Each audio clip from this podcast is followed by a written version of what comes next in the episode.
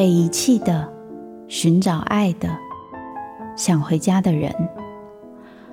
每个人生脚本背后，都有他没说出口的伤痕。周慕姿读灵魂脚本。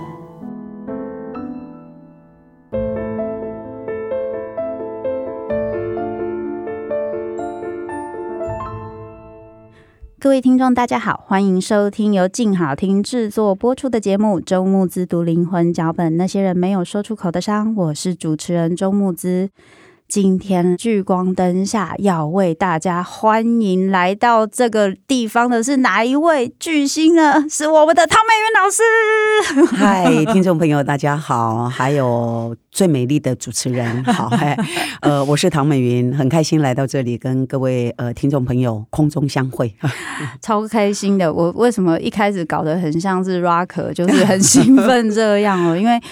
美云老师是我的偶像，这是真的。谢谢。我因为我其实是有在看歌仔戏，哦，对，我有在看，只是我因为忙的关系，我很少去剧院看。然后最近呢，老师有一部很好看的剧，就是《卧龙》，对，哦，永远的彼日。是的，听起来很像韩剧的片名。对，老师你要用台语念起来吧。卧龙永远的彼日。哦，彼日，我觉得听起来那个。哦，好浪漫哦！我我那时候听这个名字就觉得很好听，嗯，很感谢老师这边就是魏武营这边有邀请我，然后我有去看，是，然后我就觉得，嗯，天哪，我真是太幸运了，因为我身边有很多朋友，他们说说买不到票，你居然可以去看，是是是，对对对对，因为台北场的票很早就完售了，对，而且我还很好的位置，然后我差点就被大家就是灭口，然后票直接被 A 走，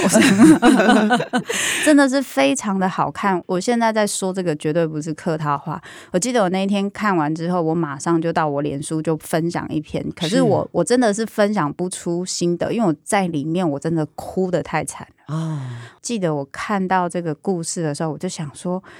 啊，又是《三国演义》的诸葛亮啊，我们是就是一直会看到这个故事，是，可是他不是拍退咖孔明哦，对对对对对，不是，不是，对，没错没错。然后我那时候想说，哦，是这个故事哦，但是后来就发现，哎，看介绍好像说会从父子关系下去讲，是的。然后我那时候就想说，这个会怎么讲？其实我那时候也是心里有点有点好奇，因为我自己对文本分析这个东西，我本来就很有兴趣。是。是，结果一看真是好看，因为两条线嘛，刘备跟他的儿子阿斗，然后跟孔明跟他的儿子，然后还有很多副线，嗯，就比如说那些不是孔明的儿子，但是看起来比他儿子更像他儿子，跟在他身边的人，他儿子看了心作何感想之类，然后那些人比他更相信他的爸爸，觉得他爸爸很好，儿子就觉得说很想翻白眼说，哦，我不认识他所以嘞就是那种跟我们平常那个屁孩小孩会发生的事情其实好像，是的，是的，对对对。其实虽然演的是我们以戏曲来呈现剧中人的情感，可是真的对照现实的社会，其实真的有这样子的父子，真的是有，是，所以当时提到要演三国的时候呢，呃，我们其实都一直跟朋友们分享，三国在各位的印象当中，可能呃我们在电影、电视、舞台剧、嗯，电玩、漫画各种的这个、呃、表演形态还是欣赏形式，我们都看到了。对，那怎么样可以做出一档属于歌仔戏的三国的故事呢？是，这个应该是当时我们跟编剧还有导演，我们一直在讨论，希望想做的事情。嗯，所以呢，编剧他就有个想法，我们从正二代。就是官二代，我们来从他的眼光里来看待他的父亲，是因为在父亲伟大的光环底下，到底他们的心里是作何感想呢？嗯，是被期待的，是被祝福的，还是被跨岁？这个有很多种观点是不一样的，嗯，所以我们希望用一个新的方式来谈三国，用一个新的方式来介绍诸葛亮。真的，因为大家都会觉得诸葛亮他其实就是一个智多近乎妖，嗯，就是一个很多妙的人，但是大家都忽略掉一点哦，诸葛亮他也是为人夫，是为人父，嗯，他其实跟你我一样，嗯，他也是从一个平凡人开始，并不是亲像戏一开始百姓在歌功颂德，把他讲得好像天神下凡一样，对对对对，所以难怪他的儿子会极度的排斥，而且打从心里的抗拒。没错没错，因为他不是讲说哇就是我，对不是下人的后代，对对对对，他其实就是像现代的年轻人一样，想要走出属于自己的一条路、嗯、对，就不要有太多的寄望，也不要给太多的压力，是因为是让他自然成长，让他好好去走完他人生的道路，是、嗯、所以我觉得这一个故事它不只是歌仔戏的三国、嗯，我觉得他也做出了台湾的诸葛亮，因为我觉得在台湾现在的阶段也是，就是我们经历过那个台湾前烟角木，经济很差，然后我们这些大人撑起来，对，撑起来之后开始进入了一个一定会开始有很多很多变化，然后爸妈就开始觉得哎呦一代不如一代啊，然后就是那个感觉就会出来，然后你有一个很巨大的父亲，那个巨大的父亲是全世界的人都跟你说他好棒棒，对，可是你看到的完全不是这样，对，那些在大家看得到的那个好棒棒是在舞台上的他、嗯、舞台下他那个阴影的部分只有他的家人，他的妻子，他的小孩才看得到，对，甚至这个爸爸在对别人可能也都很照顾哦、嗯、可是给自己的小孩是最少的照顾，对，哇，这个故事简直是好看到爆。各位朋友，我我我现在这搞得我很像是卖药的，现在就是那种各位如果有想买哦，现在打下面这一个电话，大家会出现一个一个电话号码。可是我说真的，我那时候看这部片我很感动，因为我等一下想跟老师讨论这一个剧本的这个父子的主题，还有当然也跟老师就是跟父亲的关系有关。但我想要再简单分享一下这个剧还让我很感动的地方，就是这个剧的那个画面，嗯，之美，嗯，真的很美。就是不管是道具、布景，大家的服装，那个服装好漂亮哦，是的，绝对不是那种大家会觉得说哦，它就是一个戏服或是道具服。那每一个衣服，你几乎可以感觉到它就是量身打造，然后特别设计，对，然后真的超级好看。呃，我们服装是邀请侯孝贤导演御用的。美术造型服装设计师黄文英老师，原来如此，对对对，好厉害，而且、那个、会闪闪发亮的感觉，而且真的就是量身定制，是不会我的服装给你穿，对对对对对对，你的衣服给我穿，对对对对，不是，他完全真的就是依照剧中的每一个角色、嗯、然后黄老师为他们重新设计，然后先出图，然后再来不断的开会做调整，是是，所以我们每一套服装呢真的就是经得起细看，真的，所谓细看就是我们真的如果拍电影或电视 是, 是经得起特写的，非常非常厉害。那您提到的这个舞台的部分，对，其实我们的美术班底就是设计老师，舞台设计是我们北艺大剧场系的、呃、学院的院长、嗯、王世信老师、嗯、那影像设计呢是、呃、王义胜老师，他的作品也在世界的、呃、这个得奖，就有一个影像视觉，他也刚拿到金牌回来，对，都强者对对对，那我们的灯光设计也很特别，是后面看到我们的父子相遇的繁星点点的天空，很浪漫唯美，超美，对对对，他其实做了很多设计在地板，只是一楼的观众可能看不到、哦、原来如此，二三四楼的观众就有特权，他就会看到地板很多设计、哦、对，那个 Leo 对，他是灯光设计、嗯，那我们有这么棒的舞台影像灯光，加上超棒的服装，嗯，再来呢就是我们还有动听的音乐，对，那个音乐也是很厉害，对对对，那个君达他特别为这个戏所做的类似像电影配乐一般的音乐，对对 对, 对, 对，其实就是希望带给观众一个全方位的，是因为我们现在提倡的是精致歌仔戏，那怎么精致呢？从剧本开始，嗯，然后有好的导演，像戴导、戴俊芳、戴导，然后呃，编剧是陈建新，他为我们量身定制的三国的好戏，是。那当然有这么好的老师们的幕后的支持。再来有一个重点，就是我们也要有好的演员，对，真的真的。所以呢在舞台上，不论是特别特邀的唐文华老师，是是，还是我们的人间国宝小咪老师，是，还是我们现在呃新生代我们剧团极力栽培的林芳仪、嗯、曾梅平，还有杜建伟以及黄宇珍、嗯、他这个挥泪斩马谡也是骗了大家很多眼泪，是是是，对，是是，所以再加上我们剧团的小糖果们、嗯、就是我们闪耀青年团，就是对，你有看到百姓们，对对 对, 对, 对那些群众的那些，而且每个人都有戏哦。其实你会看到就是这些年轻人真的看到歌仔戏的希望。对，我这次去看的时候，因为我刚刚有跟美云老师说我比较少去戏剧院看这么大型的歌仔戏演出、嗯、我极为惊讶，是我觉得它超越了一个比音乐剧歌舞剧，我觉得它就是一个新戏剧，新的媒体的一个展现，然后旁边字幕那些，因为我觉得应该现场蛮多外国人的，对，然后像老师说的音乐，因为我可以感觉到音乐是有一个企图心的，因为一般我们在歌仔戏理解就是它有一些固定的调，对，然后我们在唱就是不离那些调，但是这一次就可以听到有一些调它被做一些变化，然后做出去要把这个故事讲清楚，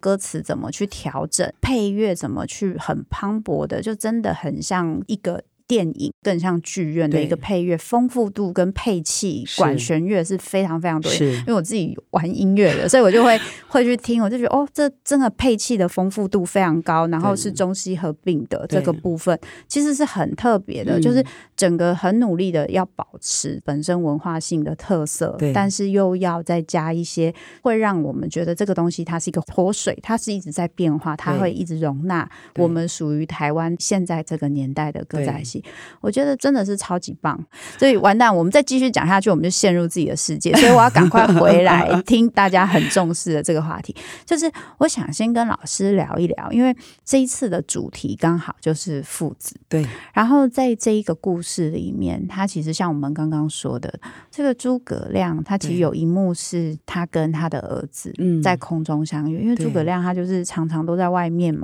他儿子其实对他没有什么印象，对，然后旁边的人还会说那个不知道他是诸葛亮儿子，还说哎、欸，快点、啊、来拜一下拜一下那个我拜五波比，然后他已经拼命翻白眼这种就是爸爸这么巨大，可是我身为一个孩子，我其实不晓得嗯，你对我的看法是什么、嗯、你对我的意义是什么，对，旁边的人都告诉我你一定很重要，甚至你对别人都很重要, 重要，可是我自己感觉不到那个重要，我也没办法说服我自己，对，这是在诸葛亮他儿子一开始的时候其实是有这个感觉的，有， 对, 对我不知道美云老师你怎么看这一段故事。嗯，我我其实对于诸葛亮的儿子阿姜、哦嗯、我对于他的反应跟感受我其实特别有感受。怎么说？早期歌仔戏圈子全台湾，嗯，大概只出三位戏状元，嗯，全台湾，嗯，那我爸爸是其中一位，哇！所以呃，他对于我们圈子里面的人而言，他也就是一个神级一般的人物，就看到说要挪台，对对对，就是神级一般。可是对我而言，是他就是我爸爸，嗯。就是我爸爸而已、嗯嗯嗯、那重点是在我小时候爸爸也常常不在身边，是因为他们早期跟妈妈经历过了内台式的歌仔戏表演、嗯、后来转换成外台戏以后，是我的印象中我爸爸妈妈其实常常不在家哦，他们就是北中南各地到处奔波去表演、嗯、所以父亲对我而言就是他是很重要的，可是我真的很少有机会可以跟他相处，嗯，所以跟诸葛亮其实还蛮像的。所以老师你会比较感觉到是有一点怅然，还是有时候会觉得有点愤愤不平，还是说不同年纪有不同的感受？对，不同年纪有不同的感受、嗯、小时候年轻的时候比较不懂事，可能就是心里有那么一点点的小小的小抱怨，一点点抱怨很正常吧？是我的话我都天天打电话这就是对为什么爸爸妈妈常常不在家，是那可是当慢慢长大以后就可以了解，其实他们是为了生计、嗯、就是不得不、嗯、就是把小孩就是把我就放在家里，而且把我托给邻居、嗯、所以呃，如果早期有钥匙儿童，我应该就是以前的钥匙儿童，我只是没有挂钥匙而已，是是那慢慢长大以后就可以去感受还有体会到体谅父母他们的辛苦，嗯，呃，可是对我而言在当时学戏的过程，很多人会把我父亲的高标准嗯放在我的身上，哇，就跟诸葛亮这个一样、嗯、就是你爸爸这么伟大，你应该就是理所当然什么都应该会，可是对我而言我觉得这太不公平了，是是因为他什么都会，是因为他是系状元。对，可是不能因为我是他女儿，我就理所当然什么都会，我还是得要有个学习的过程。当然，可是你们并没有给我这些过程，反而是觉得我应该什么都得要会，所以我学习的过程其实是不太愉快的。是，我觉得太多的压力，嗯，而且太多的考验跟考试，嗯，而且那些考试其实让我觉得打从心里排斥，做得不好又怕丢爸爸的脸，嗯，那做得好其实太勉强自己，对，所以那种学习过程其实是不愉快的。老师你小孩嘛就有个性的，哎，我有所以我其实有一段时间我做过歌仔戏逃兵，哦，我就是极度排斥，我一直觉得我不想什么讲的那么伟大，继承衣钵什么使命，嗯，我觉得我好重好重， 我, 我没有那么伟大，我其实在当时真的觉得我并没有那么伟大，嗯，我我只想做自己，跟诸葛仔很像，嗯，对对对对 对, 对，我有我自己的人生道路，为什么我一定就是要跟着我爸爸我父母的脚步走呢？是，但是这些想法经过了慢慢的成长，慢慢长大以后，还有我很感谢我父母，就是感谢他们并没有因为我的叛逆而放弃我，嗯，我父亲反而是用各种方法来引导我，让我多接触歌仔戏，然后让我喜欢歌仔戏，嗯，让我认识歌仔戏。所以在一次的出国表演，我们可想而知嘛，我其实很排斥又不想学戏，怎么可能有办法参与出国表演，嗯，因为那个其实是要各地精英汇演。我爸爸知道我喜欢唱歌，他就帮我接了一份工作，去做幕后代唱，哦，而且唱的是黄梅戏，嗯，因为那个时候黄梅调电影很流行嘛，那东南亚那边喜欢看歌仔戏，喜欢听南管，喜欢听黄梅调，哦，那我们的前辈们呢，他们其实歌仔戏很好，可是有的不见得会唱黄梅调，嗯，对对对对对，所以我就承担一个责任，嗯，去那边做幕后代唱，嗯，那因为不必演戏，我只要做幕后代唱，所以我多了很多时间可以坐在台下看戏，看戏，嗯，这一看就看出眼界了，而且这个眼界是我父母口中的内台式的精致歌仔戏，哇！所以我在国外那几个月的时间呢，我就开始去正视这个问题，我就开始想说，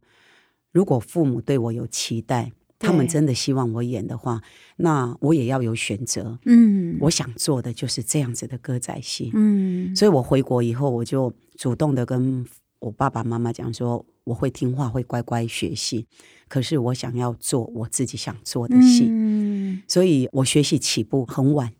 就是因为我当过逃兵，就是很叛逆。老师，你是几岁啊？十几岁啊，应该是十几岁啊。哦，那真的是晚了，因为很多都很年轻，因为一般一般是要小五，对，嗯，就是小五小六就要开始学。是是啊，可是也因为有兴趣，其实我也给自己一个目标，嗯，那个目标其实学习起步晚，所以我就强迫我自己有三件事情是三管齐下哦，就是去学戏，因为我爸爸年纪大了，嗯，对，他也教不动了，嗯，可是呢，对于歌仔戏的戏力，就是戏的道理，嗯，还有一些重点，人家说江湖一点管吼，车主不可算，嗯，啊，也有说讲破都不担啊，对，就是有很多方面，我爸爸可以把他人生的经验，把他演戏所有的经验，他可以传承给我，嗯，可是真正学习呢，一些身上的东西，我父亲就鼓励我再去拜师学艺，是，所以我就真的就是再去找老师，嗯，一面学戏，然后一面演戏，再来就是看大量不同的戏，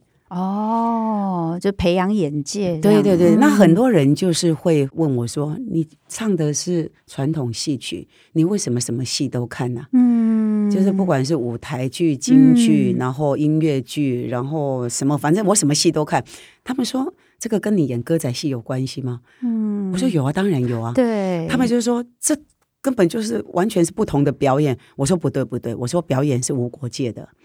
虽然我学的是传统戏，是，可是传统戏是我的基础，表演它应该是有层次的，它应该是有各种不同面向的。所以那个时候大家都觉得我怪怪的，可是我想多年以后大家就证实我的想法是对的。对，所以老师你你自小孩你就是一个很有想法，而且其实你不一定是跟着潮流走，因为说一句实话，老师你那时候在学戏，那时候歌仔戏还算显学啦、嗯、啊，电视上也开始在播了嘛，对，然后所以其实歌仔戏那个时候很红啊，其实大家就会比较想说啊，你就跟着这个传统的这个路这样子走，就跟我们那种好像你以后出来就去当公务员差不多意思，对对对对，可是你那个时候就会想说没有，因为我要做精致歌仔戏啊，我对这个表演有兴趣，所以我要多看，对，这样我才知道。他们说你这么有想法，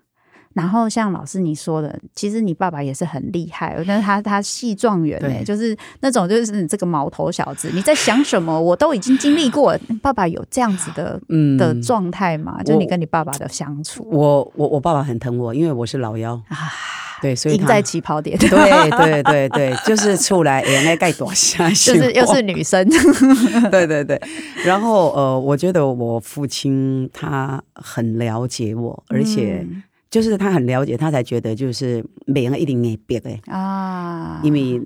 少年人总是有那个你介意就介意，你也无介意，逼逼你嘛无好，都、就是有叛逆嘛，这是大较细呢呢，所以我们爸爸伊就用伊家己的方式，嗯，他慢慢来引导我，嗯，所以呃，其实我这一辈子就是我觉得真的就是这一辈子，就是我不管怎么样在戏曲表演艺术上面再怎么样努力，我觉得我永远都跟不上我爸爸。哦，我真的只能这样子讲，就是一个偶像的他，他真的就是，其实在，在呃早期的所谓戏状元，很多人都问我说，戏状元什么才能够做戏状元？嗯，我说戏状元他必须得要生旦净末丑，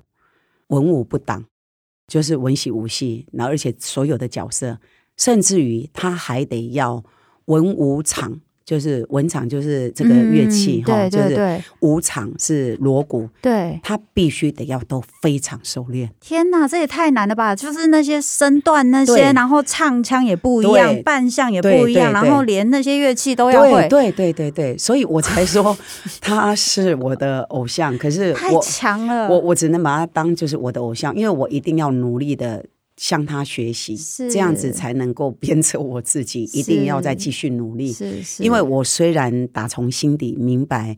我这辈子一定永远都跟不上、嗯、可是我还是得要告诉我自己，他就是我追求的一个目标跟理想。对，老师你刚刚讲那个东西，我想象我都觉得好重哦，就是、嗯，有一个这么厉害的爸爸，然后虽然你逃了一段时间、嗯、但最终你还是发现内在的确有那个召唤，还是回到了歌仔戏的这个怀抱里。可是我觉得难就是在这个召唤、嗯、你一边喜欢这个东西、嗯、可是你进来这一个地方之后，你就知道爸爸这个背后灵，不要说别人讲，你自己都会有偶像包袱嘛，都会觉得说哦，这个做这样，以前没有真的要认真做就算了，就算了，可是现在要认真做了、啊、哇，那个压力，你那时候觉得有最难熬的时候吗？嗯，有，肯定有的。其实刚剧团今年成立二十六年了、嗯，那当时成立剧团的一个理想还有宗旨，其实是因为当时我在呃戏曲学院教书，以前叫复兴剧校，啊、对对对对对。对对，那我也当过系主任，嗯，那其实在当时的教学过程呢，其实对我而言，我觉得就是很开心看到有年轻孩子愿意学歌仔戏，因为它毕竟是台湾第一所真正公立教歌仔戏的学校。可是其实还是会担忧，就是孩子如果他们一届一届毕业的话，他们去哪里？那一路走来，我其实经历过很多事情，所以我就会将心比心，如果这些学生是我的孩子，我会希望他们有一个好的起跑点，嗯，而不用再多走冤枉路，嗯，那这些冤枉路其实就是我们走过，我们自己知道。是。那如果成立剧团，又经过这个呃廖老师，他也跟我讲，他是我师姑，嗯，我就问他说，我爸爸其实当时的心愿是什么？嗯、因为我二十多岁，我爸爸就往生了，是，所以呃，我师姑就说，其实像他们这个年纪，都希望跟我父母一样，再度看到歌仔戏。盛行熊腔呀戏尊，因为他们经历过，嗯，就是廖琼枝老师，对对对对，啊、我师姑，嗯，因为见过嘛，对啊，所以我想说，那我们其实可以尽一点点微薄的力量。是，那我阿公嘛是鼓励我，他就鼓励我说，其实有自己的剧团就会做自己想做的事。嗯、虽然我们已经有一个外台团，对，可是那个朝我自己想要走的内台精致，对内台精致，其实还是有不一样。嗯、对，所以我当下就想说。那如果是这样子的话，应该给自己一个剧团，做自己想做的戏。嗯、哇！那这个剧团呢，不只是我自己的剧团，嗯、我也可以当成培育这些年轻人的摇篮，嗯，给他们一个好的平台，他们只要专心学、专心演就好了。嗯，对。所以当时成立剧团以后，就会让我自己觉得说，有责任应该爱好好做，但是有困难吗？讲无困难是骗人，一大堆。我对一个专业的演员，嗯，一夜之间我变成是一个团长，要管理很多事情，对，而且是一个制作人。嗯、对，那我成立剧团的创团戏叫做《梨园天神》哦，那个故事呢是改编自歌剧《魅影》，酷哎、欸，对，好酷哦！大家大概没想过歌剧《魅影》可以改编成歌仔戏，对，好酷哦。那当时演出的时候呢，其实就是观众跟学者教授的反应其实是非常两极的，嗯，就是很多年轻人他们非常喜欢，嗯，那很多学者教授也喜欢，那当然也有保守一点，就是会觉得就是。很多传统戏我为什么不演？我为什么要去改编这种国外的故事？嗯嗯嗯、那可是对我而言，我创团的时候，我很清楚我要做什么。是，所以我们剧团的座右铭是“承传统，创新局”。哦，我要继承传统，可是我要开创新的局面。嗯、是。我要为歌仔戏打造出新的局面。嗯，其实我我很清楚我在做什么事情，但是。凭良心说，刚开始的时候真的非常的寂寞，非常寂寞，因为只有你一个人在做这件事。对，而且我必须得要有很强的抗压力，因为我所要承受的不只是只有剧团的所有的事物，我还得要承受当时刚开始外界对我的质疑，嗯、还有对我的督导。当然，其实很坚持的就是刚开始我不断的反问我自己，就是。真的选择这条路吗？然后真的坚持这么做吗？他或许很辛苦，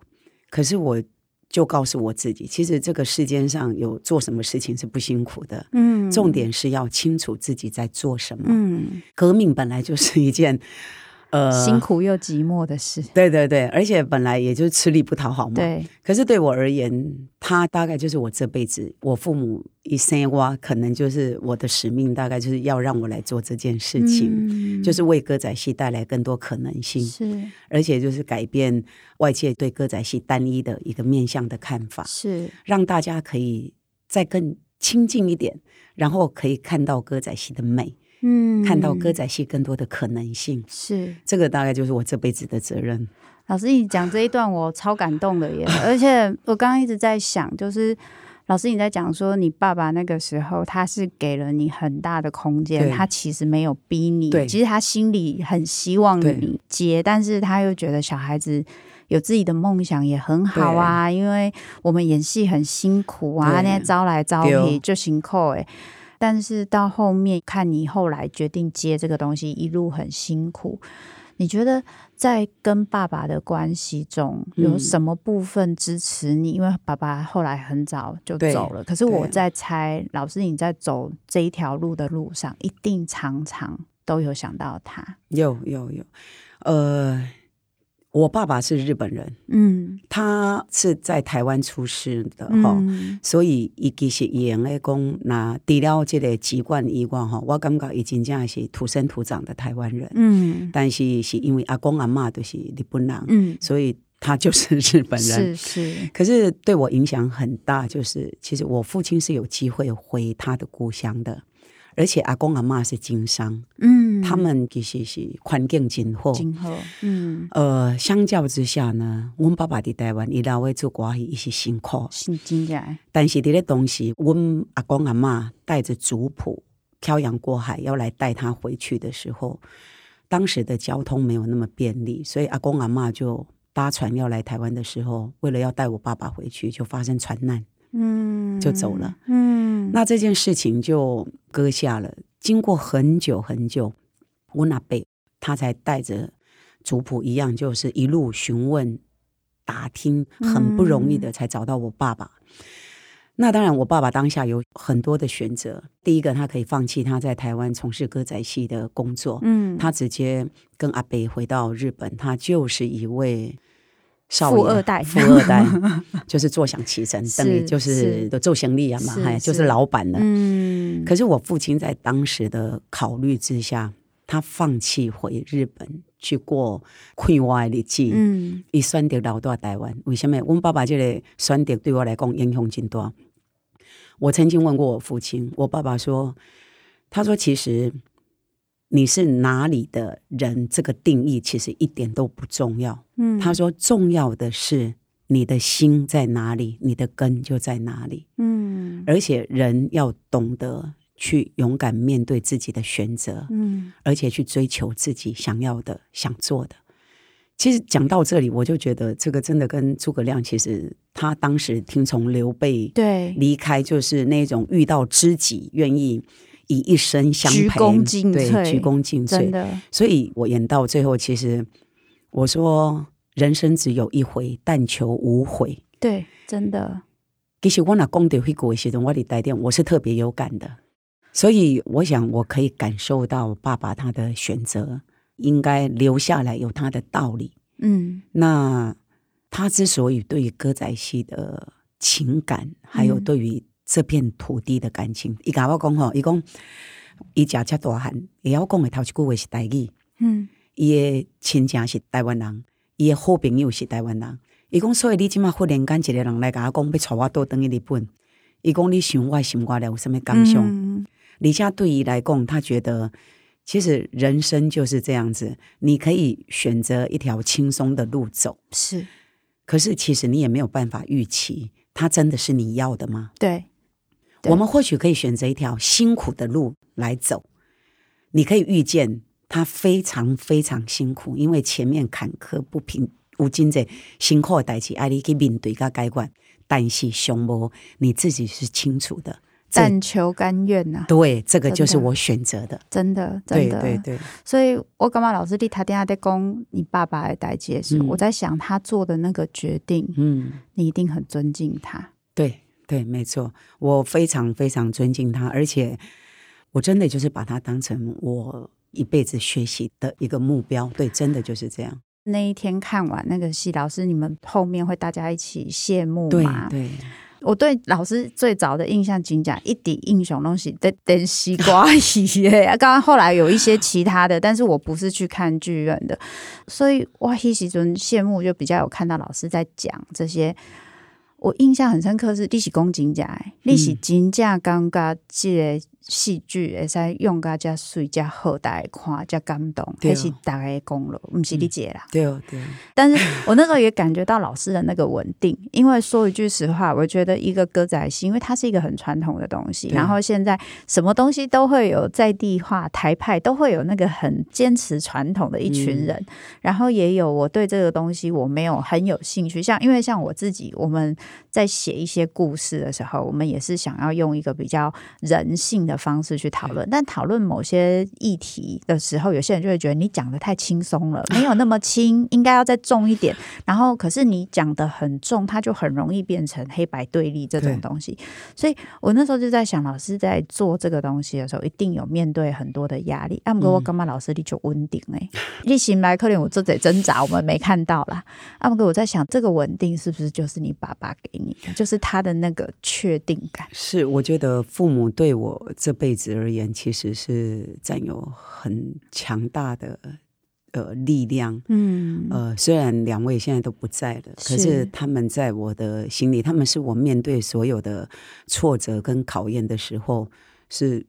鼓励我，是我最大的支柱。嗯，就是我会去静下心来，会去回想现在所遇到的问题，还有考验。嗯，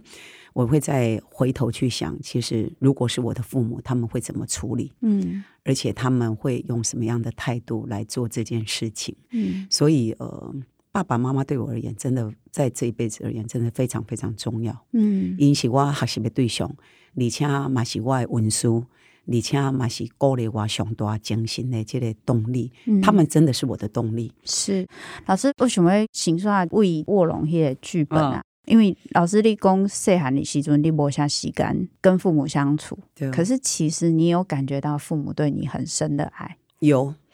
这个部分我其实很好奇，老师你觉得你是在什么地方感觉到？因为有很多人就觉得父母不在身边啊，啊又把我丢给邻居啊，嗯、心里可能得万谈啊、嗯、万扯啊、无助啊之类的。嗯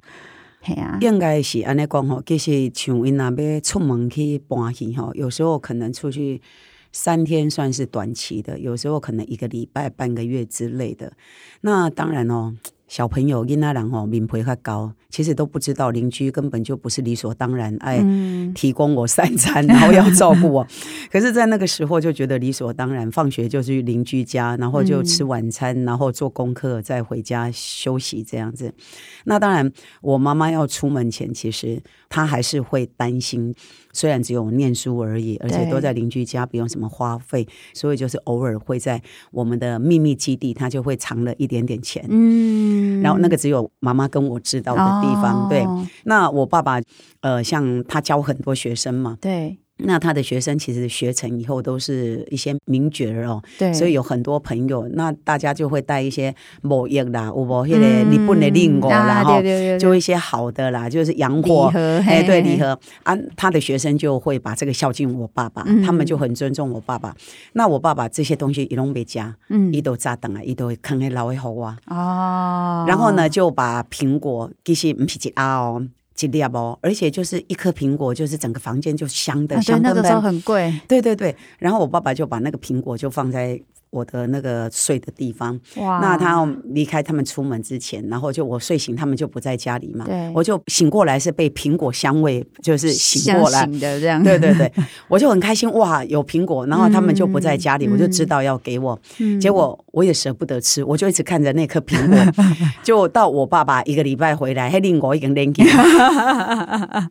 所以老师你是说他们都很挂念你，你知道有一些东西是没有办法的，对对 对, 对, 对, 对，所以你都知道这其实都是他们的爱啦，对对对，所以其实 我, 我觉得这个东西回到刚刚我们讲那个诸葛亮跟诸葛瞻他们相遇那一段、啊、那一段我我哭超惨。真的吗？我觉得诸葛亮、诸葛瞻这个名字嘛，做触笔，就是诸葛亮，也就是亮嘛，对，就是救命轰垮掉。然后瞻就是爸爸对你有个期待哦，你要很有前瞻性，你要很对对对。可是你前面有一个已经亮到不行的老爸了，可是你再有什么前瞻性有什么用呢？诸葛瞻可能本来这样想，可是后来才发现，这个很亮的老爸，他虽然没有在他身边，可他一直在照亮他。对对。然后让他可以看得清楚前面的路，他就可以很有前瞻性的走。我那时候想这个东西的时候，在对应他们两个人在空中相会的那一段，我就觉得那一段设计好棒，因为那段台词伊迄时阵讲，你最难过的那一天是哪一天？然后诸葛亮就说是脱孤，对，脱孤那一天。啊，你上欢喜是都几讲？就是你出血一讲。哦，那天那一句话，那一句台词，这一讲我就爆泪。我这虽然我已经猜到我已经猜到但是我那时候还是爆泪，因为我就觉得这一个人一辈子都是用你对我有信任，然后你这么欣赏我，我要用我这一辈子的努力跟责任鞠躬尽瘁给你，但是我人生那一点点小小的那些脆弱跟美好跟幸福，那个很人性的可以享受的部分、嗯、是你这个儿子给我的。对对哦，那时候我就觉得妈呀，这一段也太棒了吧！老师，你们那时候在演这一段的时候，有没有演到哭到不能演下去？有有有，我们其实从排戏n 次，真的数不清楚，就是每次只要排到那一场就，所以我们不得不排的时候，就只好故作轻松，我们就没有很认真，就排到最后。嗯、因为你只要真的认真排的话，就每次一定都会哭，一定。因为当然，除了以剧中人的人物的心境去面对那一场戏的内心的那一种对儿子的愧疚，还有不舍以外，对，再来就是会对应到我想到自己，是对，其实对于父亲的那一种呃思念，嗯，对，还有不舍，对对对，因为他也说了，嗯、他说其实你们讲你敢会怨恨我，有怪我无吼？嗯，结果他儿子不是跟他讲吗？他说我没有，他说其实我只是很想你，我只是很想你。哦，那个时候哦，我不行了，不行了。对对对，所以我大半啊听到很想你，我也是一样，就整个心都想到自己，就整个很纠结。还有，尤其是我跟他讲说，我每一遍要离开，拢选择在你睡觉的时阵。嗯，为什么选择在困去？因为安尼你家袂把酒备金，如果爸爸不在家里的，所以我就会想到你的经验。对，就是我也是睡着以后，他们出去演戏，然后就会醒过来的时候，爸爸妈妈就都不在家。嗯，那其实我们有时候就换个角度，我就可以慢慢感受跟体会，其实父母是爱我们的。嗯，他其实会这么选择，是因为唔甘。对，因为你那是精神哦。那听你哭还是听你叫，不甘，一定要走出门，就不甘，没办法，所以就更能够感受到。那当然最后那句说，但你如果大汉了，我要去做很重要的事情，你如果大汉了，你就了解我的心情，你就知道。那其实就是以唐美云而言，我其实现在也懂啦。对，歌仔戏对外人还是对一般的民众而言，它可能就是个娱乐，嗯，休闲娱乐来去看戏，对哦。但是对我的父母来讲，其实是因一世人的职业，真的。对，所以对外人而言，他可能是一个轻松的，但是对我们来讲，其实伊是一个足重要的代志，没错。对，而且是值得我们一世人去投入、去付出的。对，所以虽然演着诸葛亮，可是其实在私下的对照，我真的觉得就是对。完全我我觉得完全打中，完全完全对对对，完全。而且刚老师你讲的那一段，就是他选在那个时候离开，不是残忍，而是不甘，他舍不得。对，可是一样的，就是孩子在如果今天那个年纪的时候，爸爸妈妈这样子离开，嗯，他会生气，他会哭，嗯，不是因为他就万婚呢，也并不是对对，是因为他真的很寂寞，他只是想你，他只是想你。我觉得那个真的是那个感情很很真实，也很美好。那个是我们对父母的那一个，因为有感情，所以我们有期待。对对。然后有那些期待的时候，有时候他们没有办法回应的时候，我们当然会失落。对。可是当我们内在知道，其实他们也是不得已，他们有困难，可是他们是爱我们的。对对对。然后他们的人生，嗯，除了我们之外，他们还有他们觉得这一生必须要付出的志业。对，那个包含台湾这块土地，包含他想要努力留下来，这个对台湾很珍贵的这个文化宝物。对。然后明云老师，你也做了这样的选择，就是努力。对。我觉得是真的，因为我我我觉得要做这样的选择是很不容易，因为世界一直在变，古老的东西要被留下来，必须花非常非常大的力气。对，然后要留下来还要被接受，嗯，那真的很难，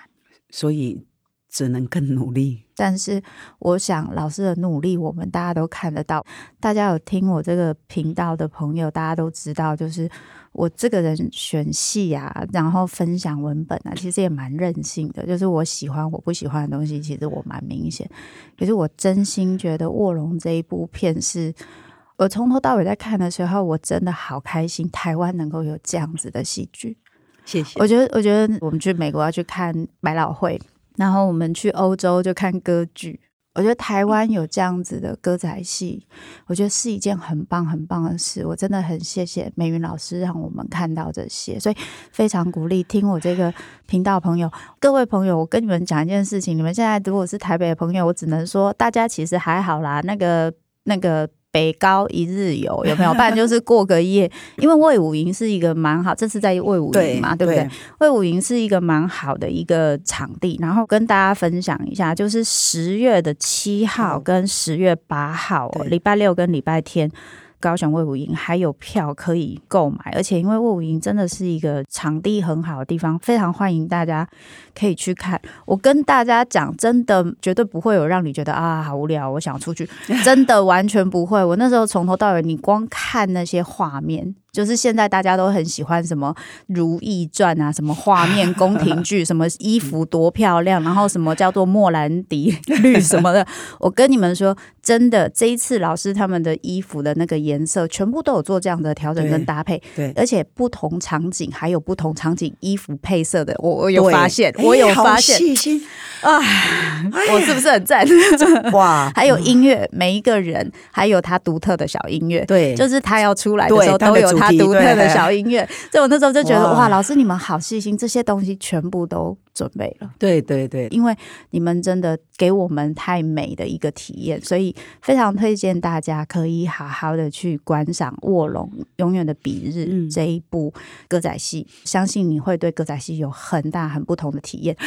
谢谢谢谢谢谢。所以今天也很开心老师跟我们分享这么多，可能有些东西老师之前也不一定有提过，就是一些自己跟爸爸的回忆等等、嗯、那不知道在这个部分老师还有没有什么关于戏的部分想要跟听众朋友分享一下的呢？呃，如果听众朋友他是三国迷的话，那肯定一定要来看这个故事嘛、嗯、是是是。那如果您不是三国迷，也不清楚三国的故事，那我真的希望你更要来看这个故事，真的，因为其实它会改变你既定印象当中打打杀杀的三国的故事，它更多的是人性的探讨，是，而且它跟我们没有距离，其实就像是现代发生在你发生我或者是我们的亲朋好友身上的故事，没错没错、呃、非常会有感受，所以不用担心看不懂，我们有字幕，所有的这个视觉呢，包括整个呈现呢，完全就是等同你不用出国，就在台湾你就可以看到一出好看的音乐剧，真的非常棒。对，那我在这里也跟大家再补充一下一个部分是，如果你